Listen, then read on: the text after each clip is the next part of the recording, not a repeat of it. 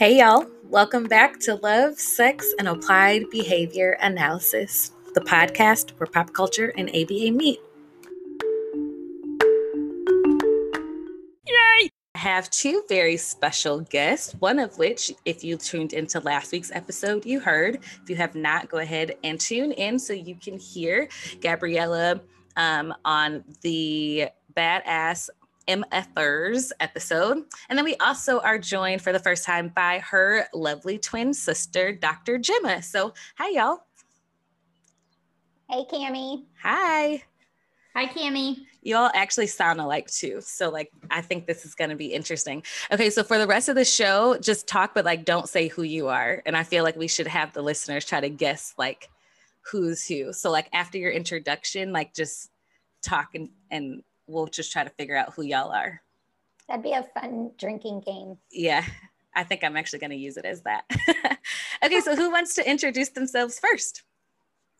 Okay, I can go first. Uh, so, hi everyone, I'm Gabriella Barrientos. I am a BCBA and the older twin of the set by 10 minutes. Um, I've been working in ABA probably in one way or another for the last 15 years and recently embarked on a new adventure with my twin sister, Gemma.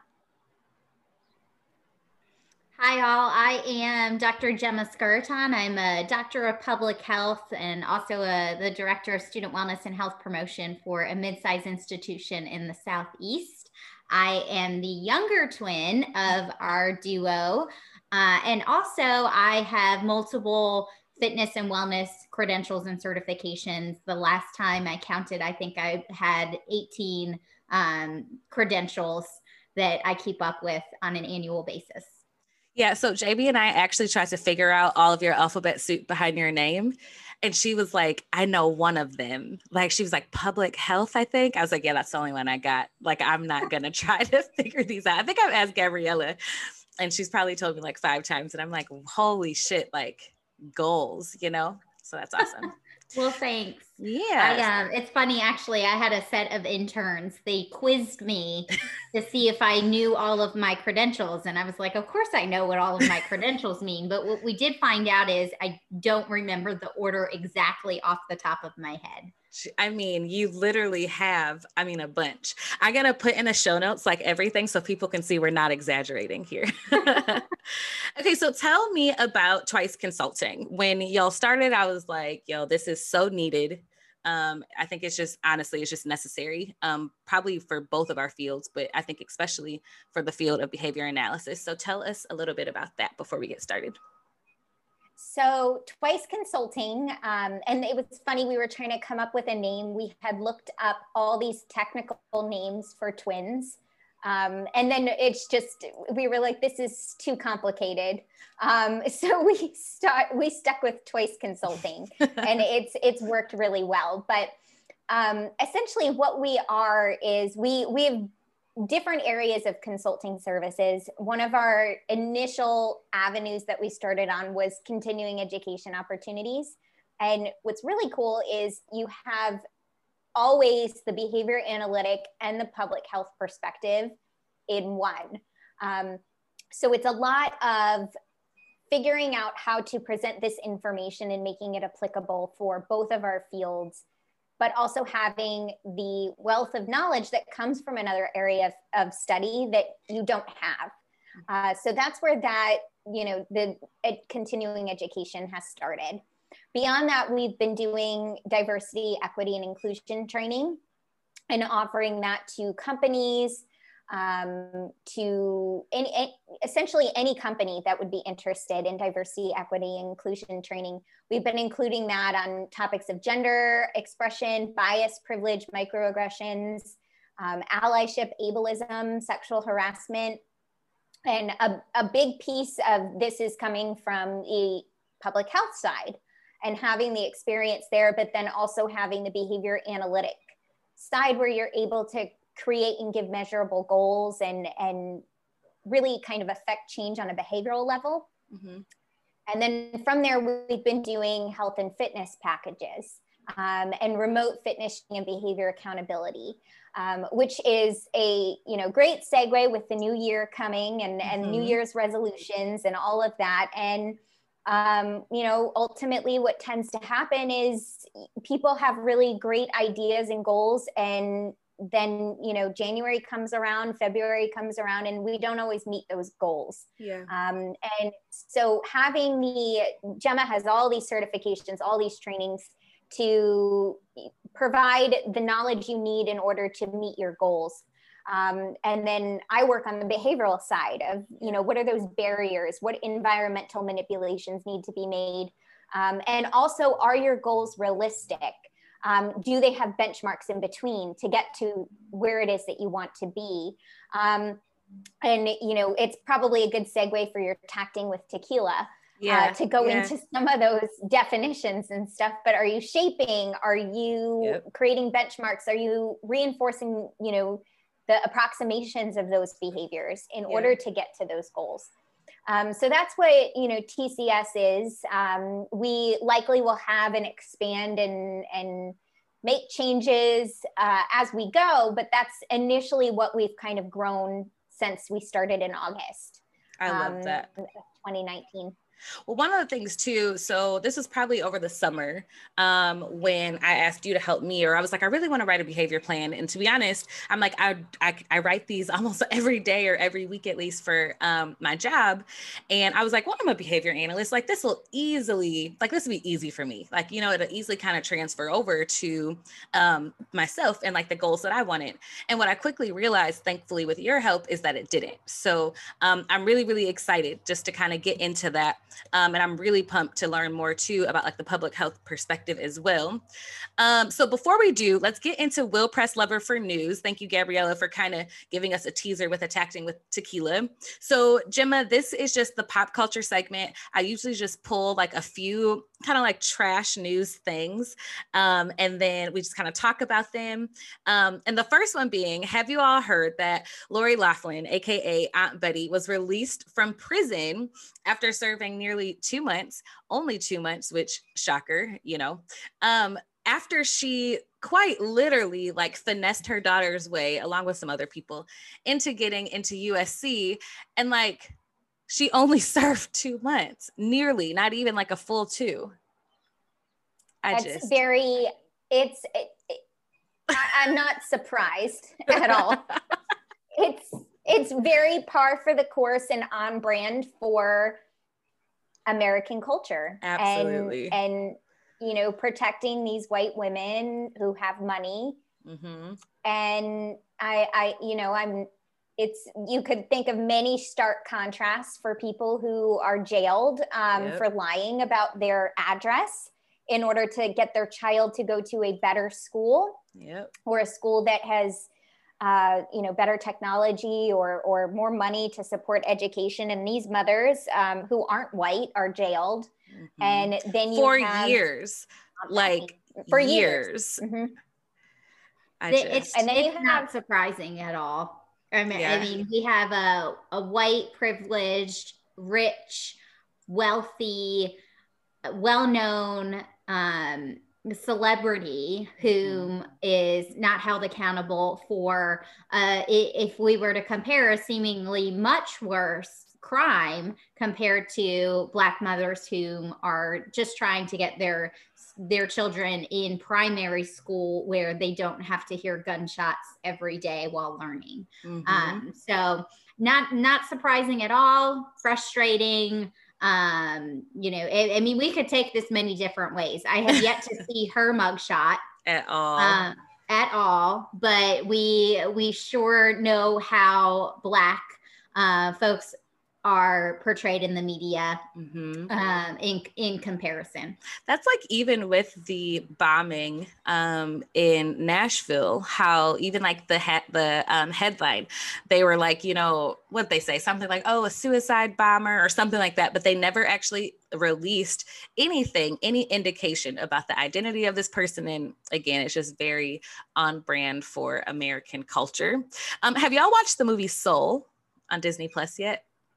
I have seen the trailer. It is on my watch list for this weekend, though. I might watch it New Year's Eve, actually. I'm really excited to see it. It's an adorable. I'm really interested eh, to hear your perspective after that. Do not look at my Instagram if you haven't already. Me and Victoria okay. Ferris, like we were like, we went on this like rant about it and then Denisha sent me like this post about it and I was like, yeah. So I'm excited to hear what you think. Have you seen it, Gemma? I have not, but I it's definitely on my watch list. I'm all about Disney Plus and catching up on the new movies. I enjoy that more than regular Hulu and Netflix. Same. I'm pretty childish, I guess. and I like all the okay, so all now I'm gonna have to make sure that I don't look at your Instagram before I watch it. Yeah. Well, hopefully, because it was only on my story, so hopefully, it, like disappears before before this okay. recording.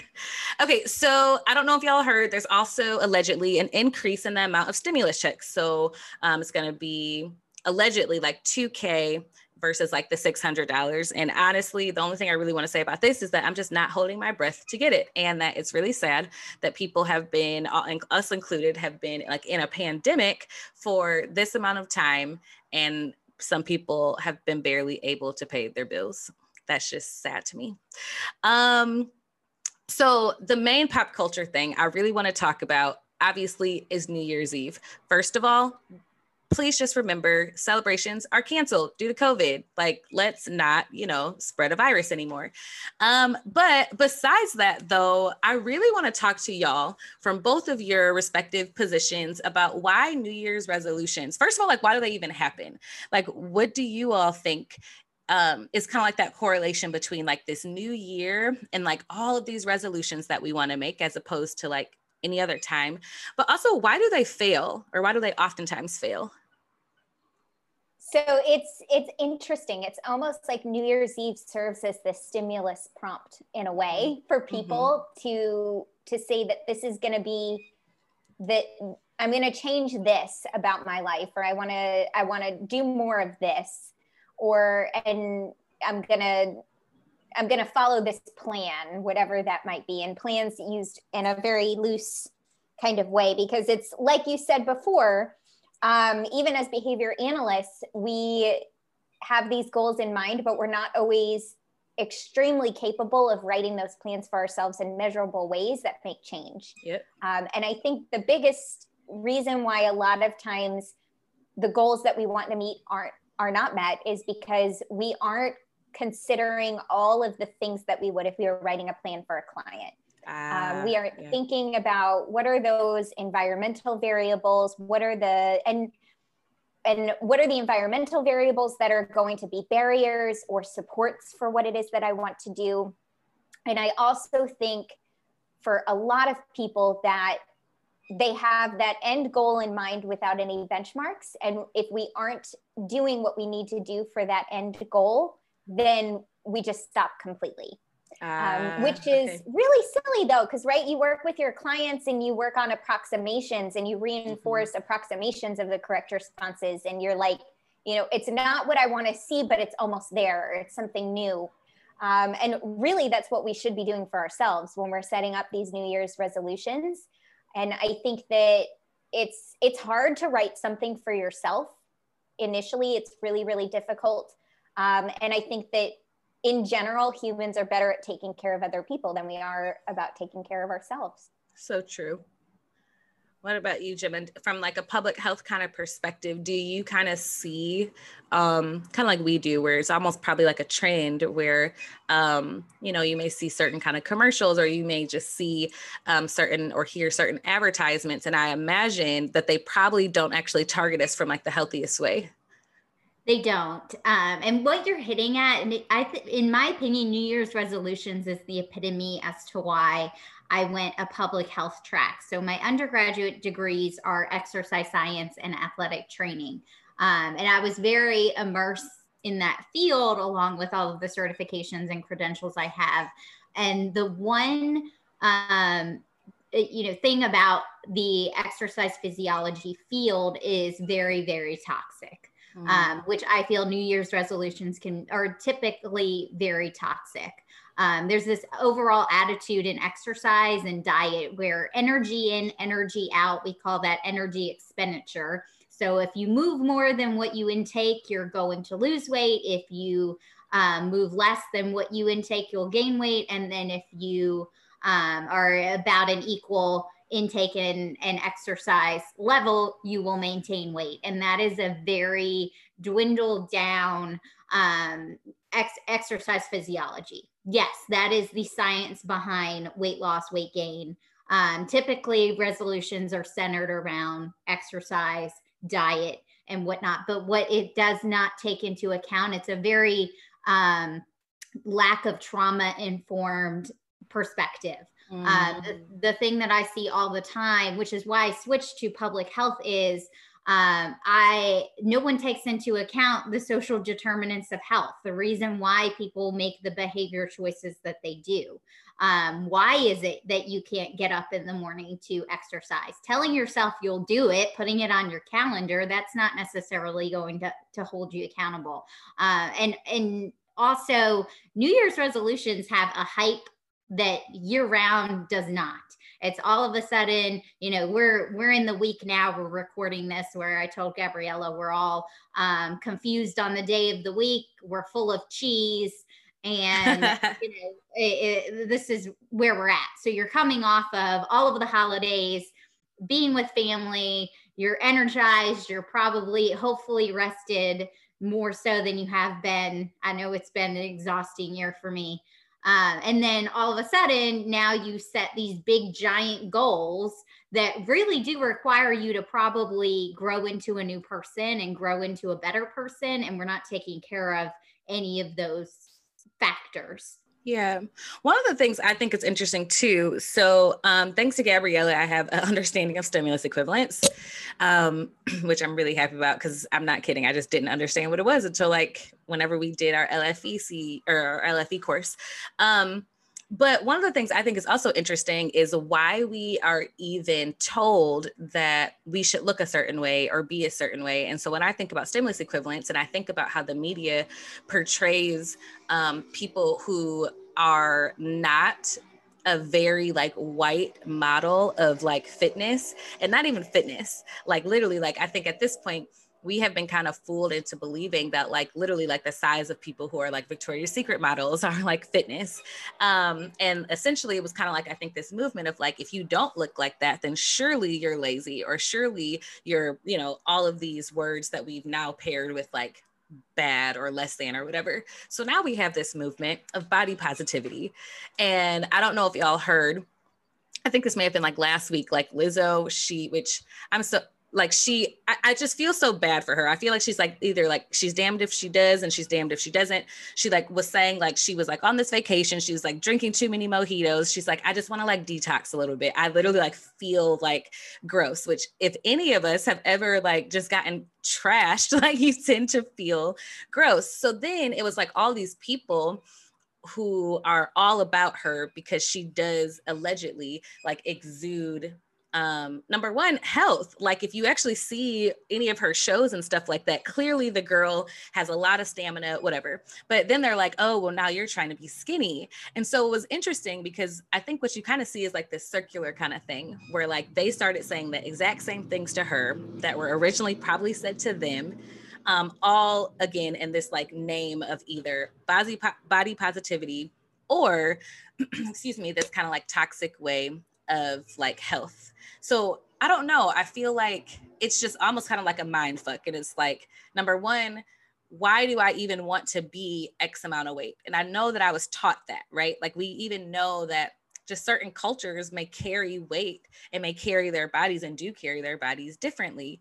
And then it's like, okay, well, how do even no matter what, like even if I figure out, okay, like I want to be this weight, it's a healthy choice it's almost overwhelming i think for most of us to like get there and i do think you're right gemma like it takes a fair amount of consistent change both mentally probably emotionally and then again behaviorally to get there and that could just i don't know i imagine that could just be very overwhelming. And also what i'd like to add to this too a big piece of what you're touching on as well Cami, when you talk about um, the physicality of what people are assuming is fitness, it's very whitewashed. Um, and it does not include other cultures or um, you know it's very western so it doesn't include what the beauty standard is in other other places for and um, you know like you said it's it's that victoria fitness model or the you know you watch the crossfit games or something like that and that's what you think has to be the goal or or what it should be and it's all based on the physical look versus really what exactly health is. And you know it's exactly like you said lizzo you know exudes health in a lot of ways and demonstrates that. And if you've ever seen her show you can see that she you know could out sing could out move could out maneuver a lot of people.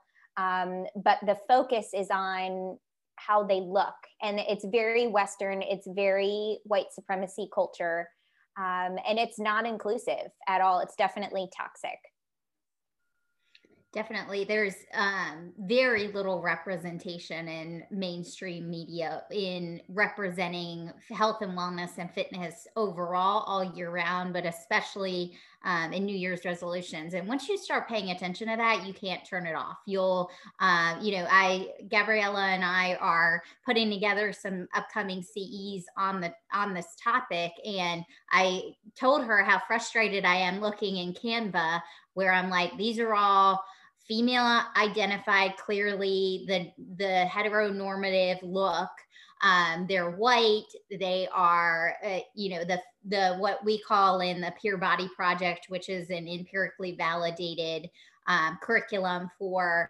eating disorder primary prevention and healthy body image. We call it the female body ideal. Um, and it is very white representative. Um, and it doesn't it, it's not inclusive. It doesn't it's not even diverse right? Because diverse means we are um, a diverse group of races people identities and then inclusion is them actually feeling like they belong. Um, and i am ryt certified uh, registered yoga teacher training and i gabriella knows i wanted that certification for years um, but it is exclusive. It is set up like our you know we we talked about it with lori loughlin. This is set the society works exactly the way it is supposed to. It just excludes it wasn't built for Black, Indigenous people of color. And um, the fitness industry is no different. So here we have a RYT certification. So to become a master yoga certif- certified instructor, most specialty boutiques that pay fitness instructors money so that you can actually make some of your money back require this. It's a $2,000 certification. Who can afford that? You're not getting a degree. You're not getting credit towards a degree.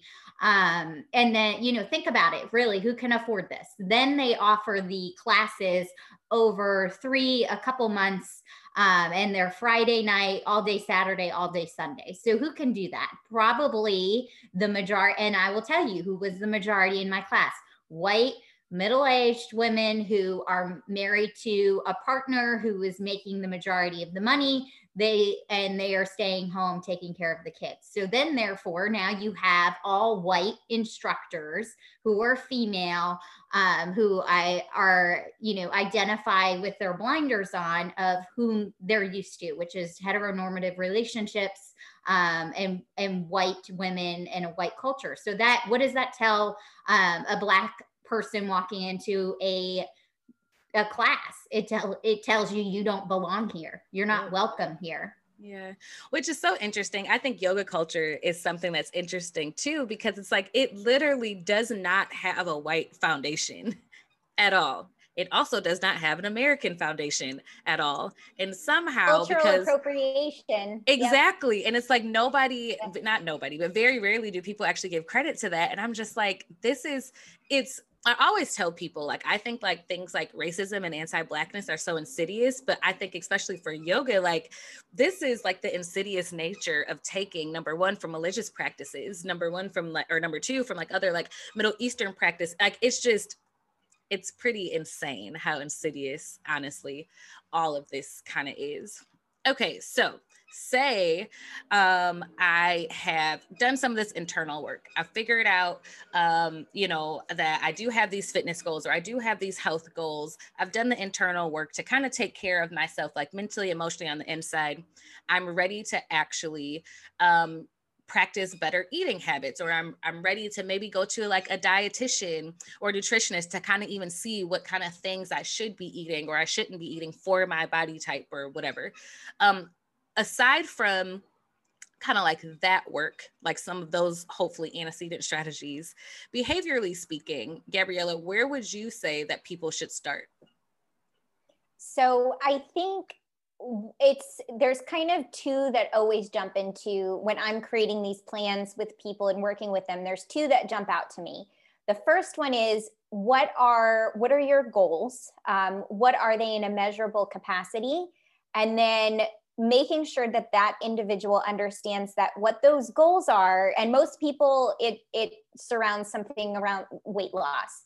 Typically that's what that is. Occasionally you will speak to people that are like well i went to the doctor and um, you know this is where i need to be to be healthy. And i love those goals. I love i love when we see those goals. Um, but for the majority of the time it's well i want to be this number. I want to be this weight or i want to lose x amount of weight.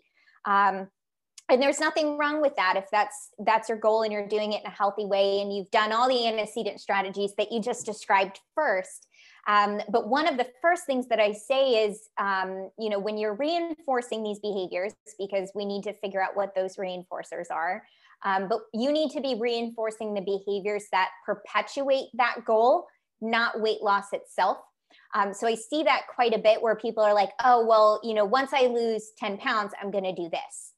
Um, and it's like this is where we go wrong right off the bat is that we are trying to reinforce the reinforcer. The weight loss is your goal, that's the reinforcer. Um, so we need to be thinking about okay, well, how many meals per day, many meals did the nutritionist say that you're supposed to eat? What are okay, so what are your barriers to getting that done? To have is it meal prep? Is it eating them all? Is it um, the type of food you're being given you really don't enjoy it? What are those things? And then we need to reinforce those behaviors of eating those meals or drinking x amount of water. Um, and the same the same can go for the fitness side of things. Um, so if it's not necessarily nutrition and it's it's working out or or you know x amount of days per week doing this um, you know it's a very that's a very hefty goal. Like gemma said you can tell yourself you're going to get up and do it but it's a very very hefty goal.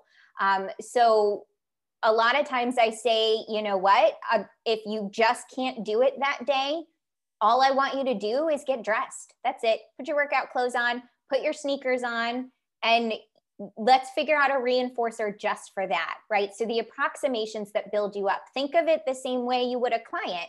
Um, and it's like, how do I reduce this task and still access reinforcement for that piece?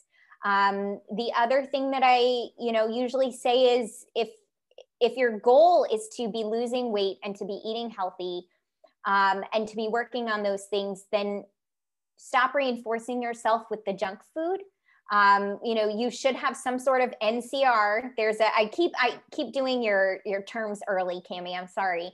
Um, but what's your non-contingent reinforcement, right? Like yeah, you yeah. should you should have something in place that um, it's junk food treats those kinds of things. They should be non-contingently arranged.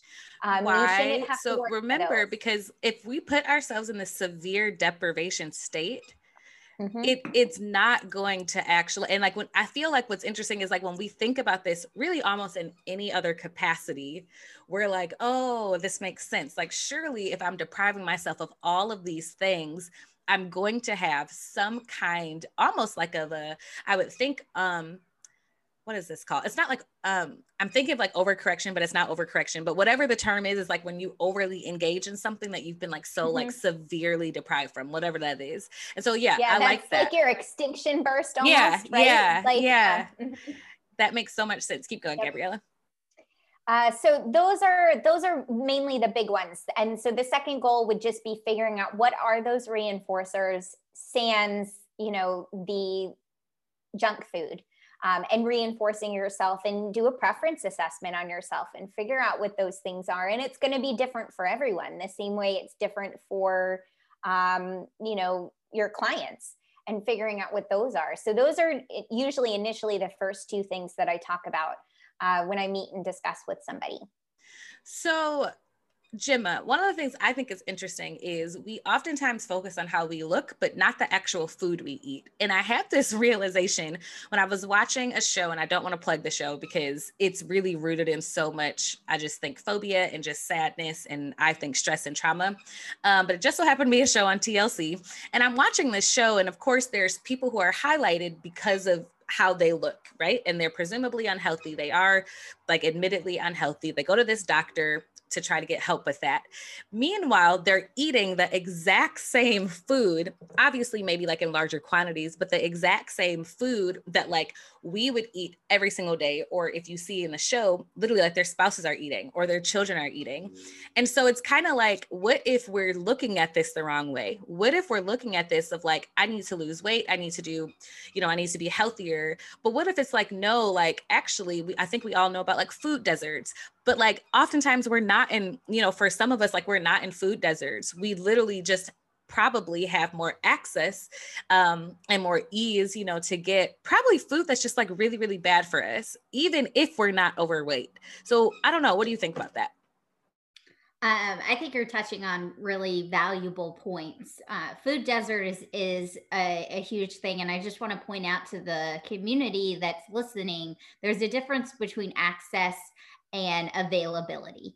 Um, which is a you always that's a public health perspective when you're looking at a system how do we how do we address the social determinant um, that is creating this environment for certain groups of people marginalized identities to be um, a more unhealthy, which leads to chronic disease at a higher rate and poorer mortality.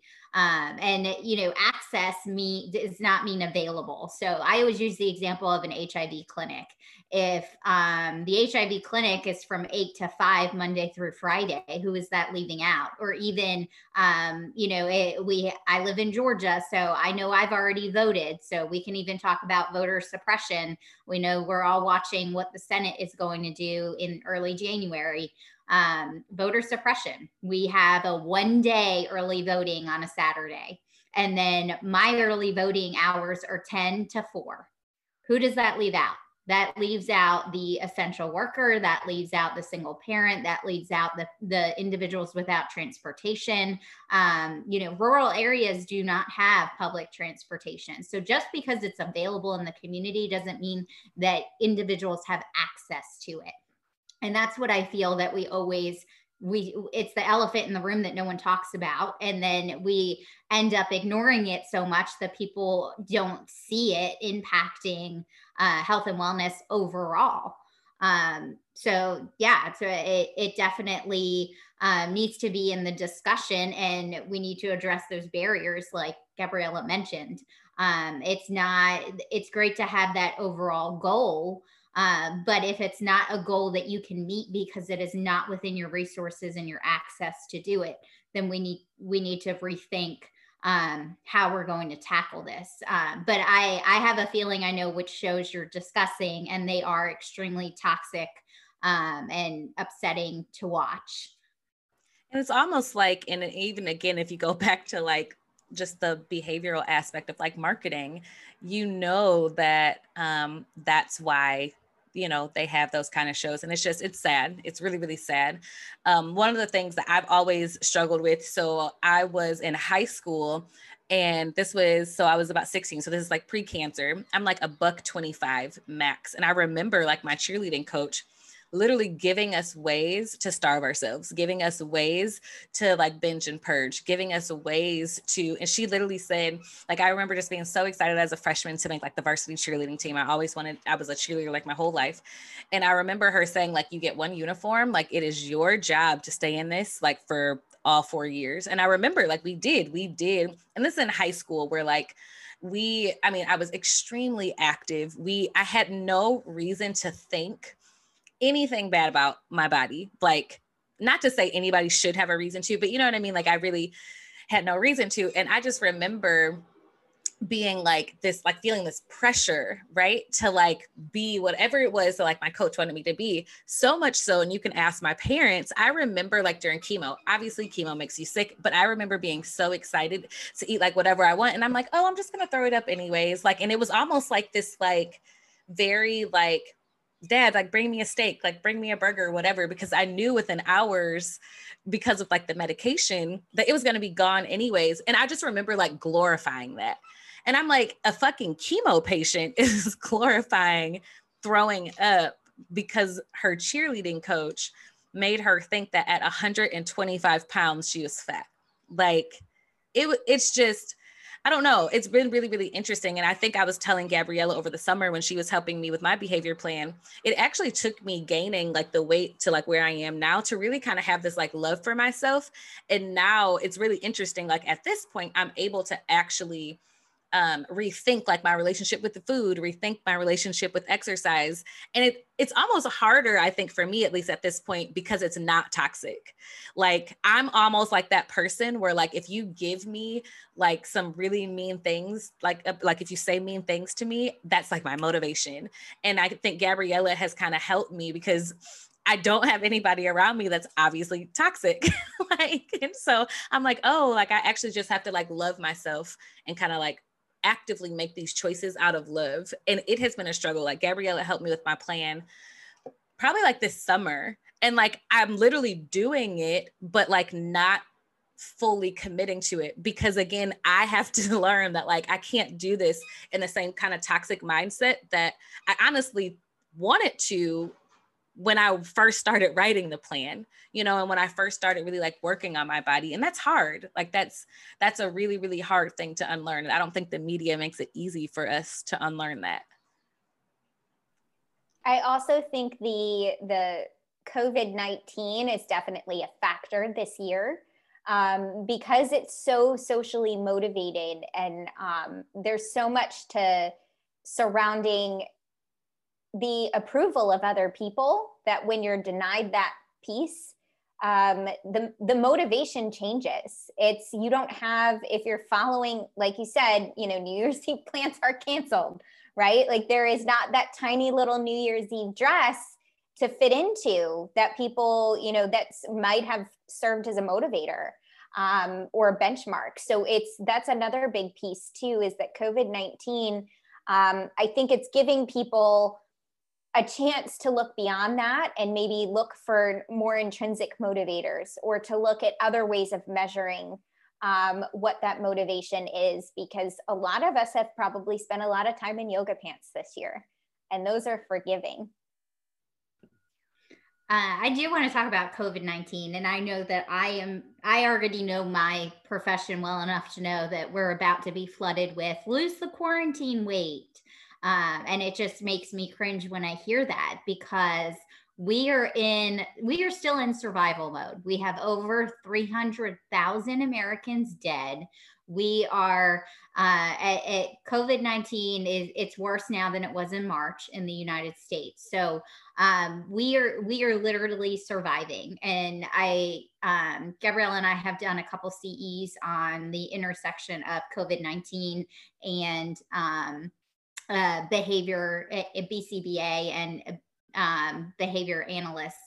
Um, and you know, the thing that I tell parents when they're trying to decide, assuming that they even have the means to do remote learning, right? Because again, it all goes back to who is the system set up to support and who's the system set up to um, ignore and exclude. Uh, it, even if they have that, they're you know all concerned about well, what about developmental delays? What about um, you know, uh, our kids learning, our social, um, them wearing masks, not being able to see expressions. And I always go back to uh, Maslow's hierarchy of needs, which is a psychological um, you know theory and we we cite this public health professionals cite this in conjunction with psychologists for even uh, mass casualty incidents Um, you know, Sandy, Sandy, uh, Hurricane Sandy comes to mind, where we had children out of school for uh, over a month. Did that create an academic delay? Yes, but their hierarchy of needs right now is survival. We need to make sure they are fed, they are clothed. Um, and then above that is their self esteem and emotional well- wellness. And then all the way at the top is where you're thriving. Um, so it, for many people, COVID 19 has been a, still an okay year. I know that uh, I got a promotion, I bought a house, and I got engaged. So it's been a, a decent year for me, all considering. Um, but for others, it's a really a devastating year. So to put that extra pressure on yourself, thinking that you need to quote lose the quarantine weight in a year when we aren't past this yet I see the light at the end of the tunnel with the vaccine, but I also know that that's not a switch. And I hope everyone listening knows that too. You still need to wear your mask, even when your time comes and you get that vaccine. Um, so, you know, that those things need to be considered. Um, and then the other thing that Cami mentioned that I think is really important um, it, it, when she was talking about the show is what people are eating. Um, and that's a, a really important piece about forbidden food. There are no forbidden food. It's food in moderation. Another curriculum um, that I'll cite is called Shape Down, which is the only evidence based curriculum for pediatric obesity. Uh, and I did an internship with this at a cardiac rehab, and um, the children had to be uh, in the 90th percentile even to qualify to do this curriculum, but it was behavior based. And we categorized food as junk food, heavy food, light food, and free food. And the idea is you can't not have junk food. That is not a, a healthy look at relationship. That's how you fail. Um, the idea of, oh, I ate this chocolate cake, I might as well eat the rest of the house, right? And then it's much harder to get back um, in the swing of things the next day, right? You um, kind of, if you feel like a failure. Um, I had a set of clients, they were getting, you know, body ready for their wedding. So again, we're talking about goals. That's a goal, but what are you going to do after the wedding? What are you going to do at the wedding? And um, he invited me to the wedding and then he said, You'll be so proud of me. I won't be eating any wedding cake. And I was like, Skrr! Wedding cake is calorie free, especially at your own wedding. The goal is to never eat wedding cake. The goal is to, you know, have some trade offs to increase your physical activity, to enjoy it, plan for it, know you're going to eat it, and then you won't feel bad afterwards it's a it's a lifestyle. This isn't new year's resolution should not be until i meet this weight or until the first barrier hits then i just let my self-esteem plummet and we are ride this train until the next new year's resolution.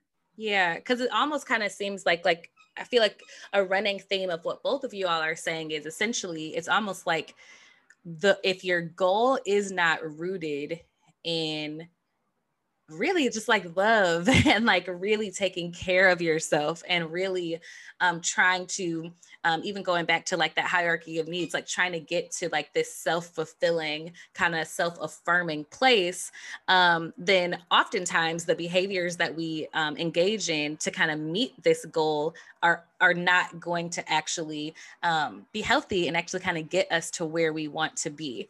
That's really interesting. Is very mind-blowing like I said, I'm still learning and unlearning. Um, and that's hard.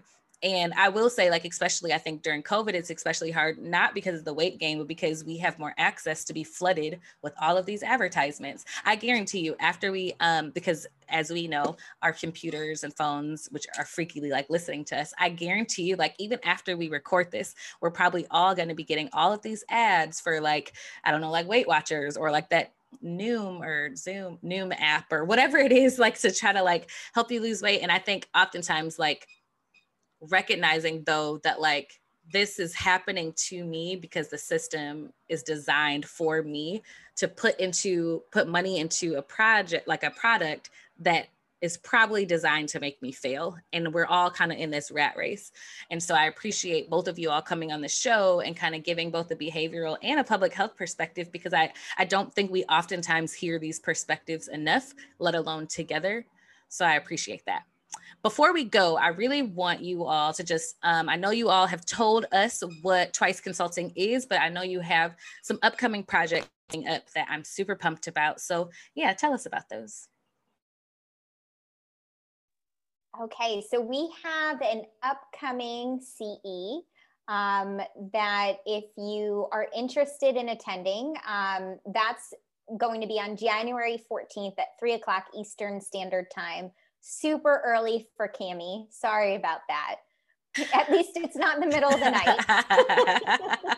I don't sleep much, so it's okay. I'll be there. yeah, it's my friendship with Cami has been very one-sided as far as time zones go. I apologize now for that. Gabriella's like asleep. Like it's always like me and Amber texting, and it's like we know if it's like 6 p.m. like my time, or like even like 5 p.m. my time, like Gabriella is asleep. Meanwhile, it's like I don't know, 2 a.m. my time, and I don't know, like six or whatever her time. And i'm like wide awake. And i'm like she's like Cami go to bed. Yeah. I'm like how are you talking to me right now? This is the middle of the night for you. Um, but anyway so it's going to be january 14th at 3 o'clock eastern standard time. And the title of that is examining toxic fitness culture decolonizing um, and recognizing ableism within the field um, so that's going to be our, um, oh no, excuse me, I misspoke. That is, um, we do have examining toxic fitness culture and decolonizing and recognizing ableism within the field and the industry. There, um, that will be probably airing in February. Um, we have another CE opportunity coming up, which is, let me look it up. I have it. It's unpacking the homophobic, transphobic, and binary lens in exercise prescription, creating an affirming and ethical co- culture. And that will be January 14th. So um, you can register even if you can't make the time. Cami, if it's a fluke day and you sleep in, um, we'll be emailing out the recording so you can still catch it on the back end. Yes, so that, and that's going to actually provide, if you are a BCBA, that will give you 1.5 ethics CEs. Which are hard um, so to come by. oh yeah. Those are not easy to come by, especially in this, um, you know, special interest group of fitness and, and um, health and behavior. So check us out for that one. And then, like I said, we're going to have one for decolonizing ableism within um, toxic fitness culture. That will likely be airing in February which will be 1.5 type 2 CEs. Um, so check us out at www.twiceconsulting.com and you'll be able to see more information about some of the services that we provide. Um, if you are interested in some sort of um, health or fitness package on the remote end, um, you know, Gemma does provide individualized fitness plans for people. And then I'm available to support in all of those environmental changes, all that internal work, all of those other pieces in breaking down those barriers, figuring out what the obstacles are. Um, and as far as the behavior analytics side. Um, so we have different packages available. If you do not feel that you need the fitness plan individualized to you and you already have something that you want to work with, um, but you want the behavioral side, that is available.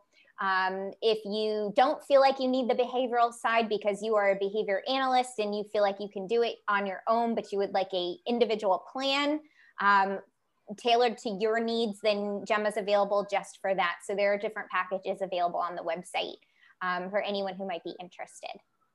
Love that. Well, thank y'all so much for coming on the show. I really appreciate it. I actually would love to do some kind of follow up. Maybe we can do it like a few months after, hopefully, all of these really toxic uh, commercials and advertisements are off and just to kind of see um, where we are. And Gemma I would also love to have you on. I try to keep the show as like light if you will as possible um, but I do think it's really important to make space and to to be responsible with the fact that I do have this platform where we can just be honest especially about the fact that we are still in a pandemic um, and we a lot of us i think just need to do better being mindful of that so yeah i, I would love to have you back in the future but in the meantime, um, I'm sure I'll probably, Gabriella, talk to you later on, but thank you so much, especially Gemma, um, with your busy schedule. And I think it's our first time, no, it's our second time meeting virtually. So I'm really pumped about that.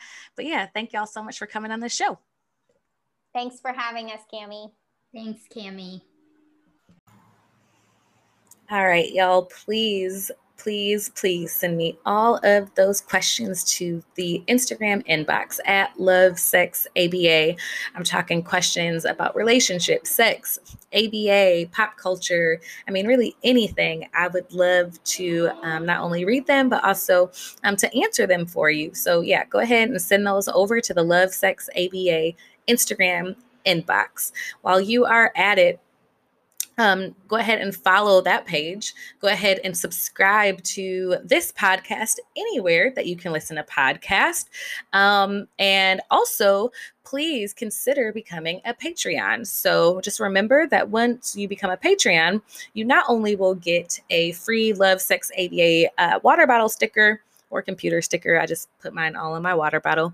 Um, but you also will have um, priority with not only um, getting your questions read aloud on the show, but also on coming on the show. So, yeah, go ahead and uh, follow me and support me on the Patreon at Love Sex ABA Podcast.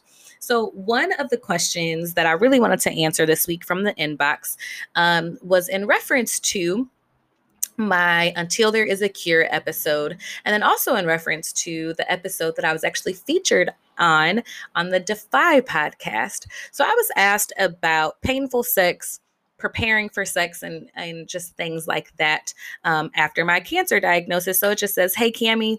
Thank you so much for your episode. It has really, really helped me to just be more mindful of listening to my body. And thank you so much for spreading awareness first of all that's that is my goal or was my goal so thank you for listening. And then they ask um, if me and jamie have to actually plan for sex and the answer is yes. So um, planning for sex is definitely something that i was really embarrassed about was really ashamed about because you know in the movies and in TV shows sex tends to be this very like spontaneous thing until you get married and you know or until you've been together for a long time and they make it seem like sex is something that just kind of happens in like the spur of the moment um, and what i've actually come to learn is that that could not be further from the truth for the average person that engages in sex. And so, yes, um, we do actually have to plan it. Um, like I mentioned on that episode, I do in some ways have to kind of prepare my body. Um, in a in just certain ways that um, to be honest i i did not have to before. So um, after my hysterectomy part of the reason why sex was so painful is just because um, my while i did require and request rather for them to keep in my cervix um, any kind of like penetrative kind of um, acts it would it was just really really painful. And so and also um, I think, like I mentioned in that episode as well, um, vaginal lubrication is is different post hysterectomies, um, and so I just really have to prepare. Oftentimes, um, I definitely have to use, I think, more lube than maybe like I had to before. But actually, um, I have discovered um, yoni eggs, or sometimes they're just called like jade eggs. Mine, it just so happens to be jade. I guess it doesn't only have to be that that crystal, but um, and so, what the egg has actually kind of helped me to do, um, along with some other kind of therapeutic practices, it's helped me to actually feel more comfortable, um, just number one, with penetration, but also it's helped me to be more comfortable, honestly, with my sexuality. I think it wasn't until I really had this hysterectomy and that I kind of had to um, take a step back and, and really relearn some of the things that I liked, some of the things that I didn't like, really. Even kind of analyze why I liked certain things or um, why I didn't like certain things. Um, I really just essentially had to kind of understand and grow to love in a very, very therapeutic way, like my own sexuality. And in in doing that, along with um, just the work that I've been doing with the jade egg um, sex is more fulfilling and, in, I think, a more spiritual place than kind of what it was prior to my surgery. Um, so I mean, I'm kind of going on a tangent here, but I guess the overall takeaway is like, yes, uh, we do have to prepare um, before we have surgery. Oftentimes, like spontaneous sex is just not something that, um, you know, we necessarily have. Um, but I'm also learning that, again, like that's normal and that's okay. And I thank God that Jamie is a partner who has been, you know, really, really patient and open on this journey with me. Um, but yeah, so some of the things, like I said, I have to do is I just have to prepare, especially for like lubricants and things like that, to have extra lube. Um, oftentimes, I may even have to masturbate before um, we actually have any kind of like penetrative sex, just because, again, it really is painful. And it's important to me uh, to just be honest and to use my platform to really hopefully help other people out there to understand that, you know, our bodies are normal, our bodies are perfect just as they are, and that, yeah, it's okay to need to kind of prepare for things, even if the media um, does, again, what I now know is like a very false kind of portrayal of what sex between, um, you know, a partner may be. So thank you so much for asking me that. Um, please, please, please uh, remember just to ask me anything in the inbox. I can talk more about my cancer experience. I could talk more about sex. Um, I can talk more about relationships, ABA, really anything. So please just don't hesitate to ask me those questions in the inbox.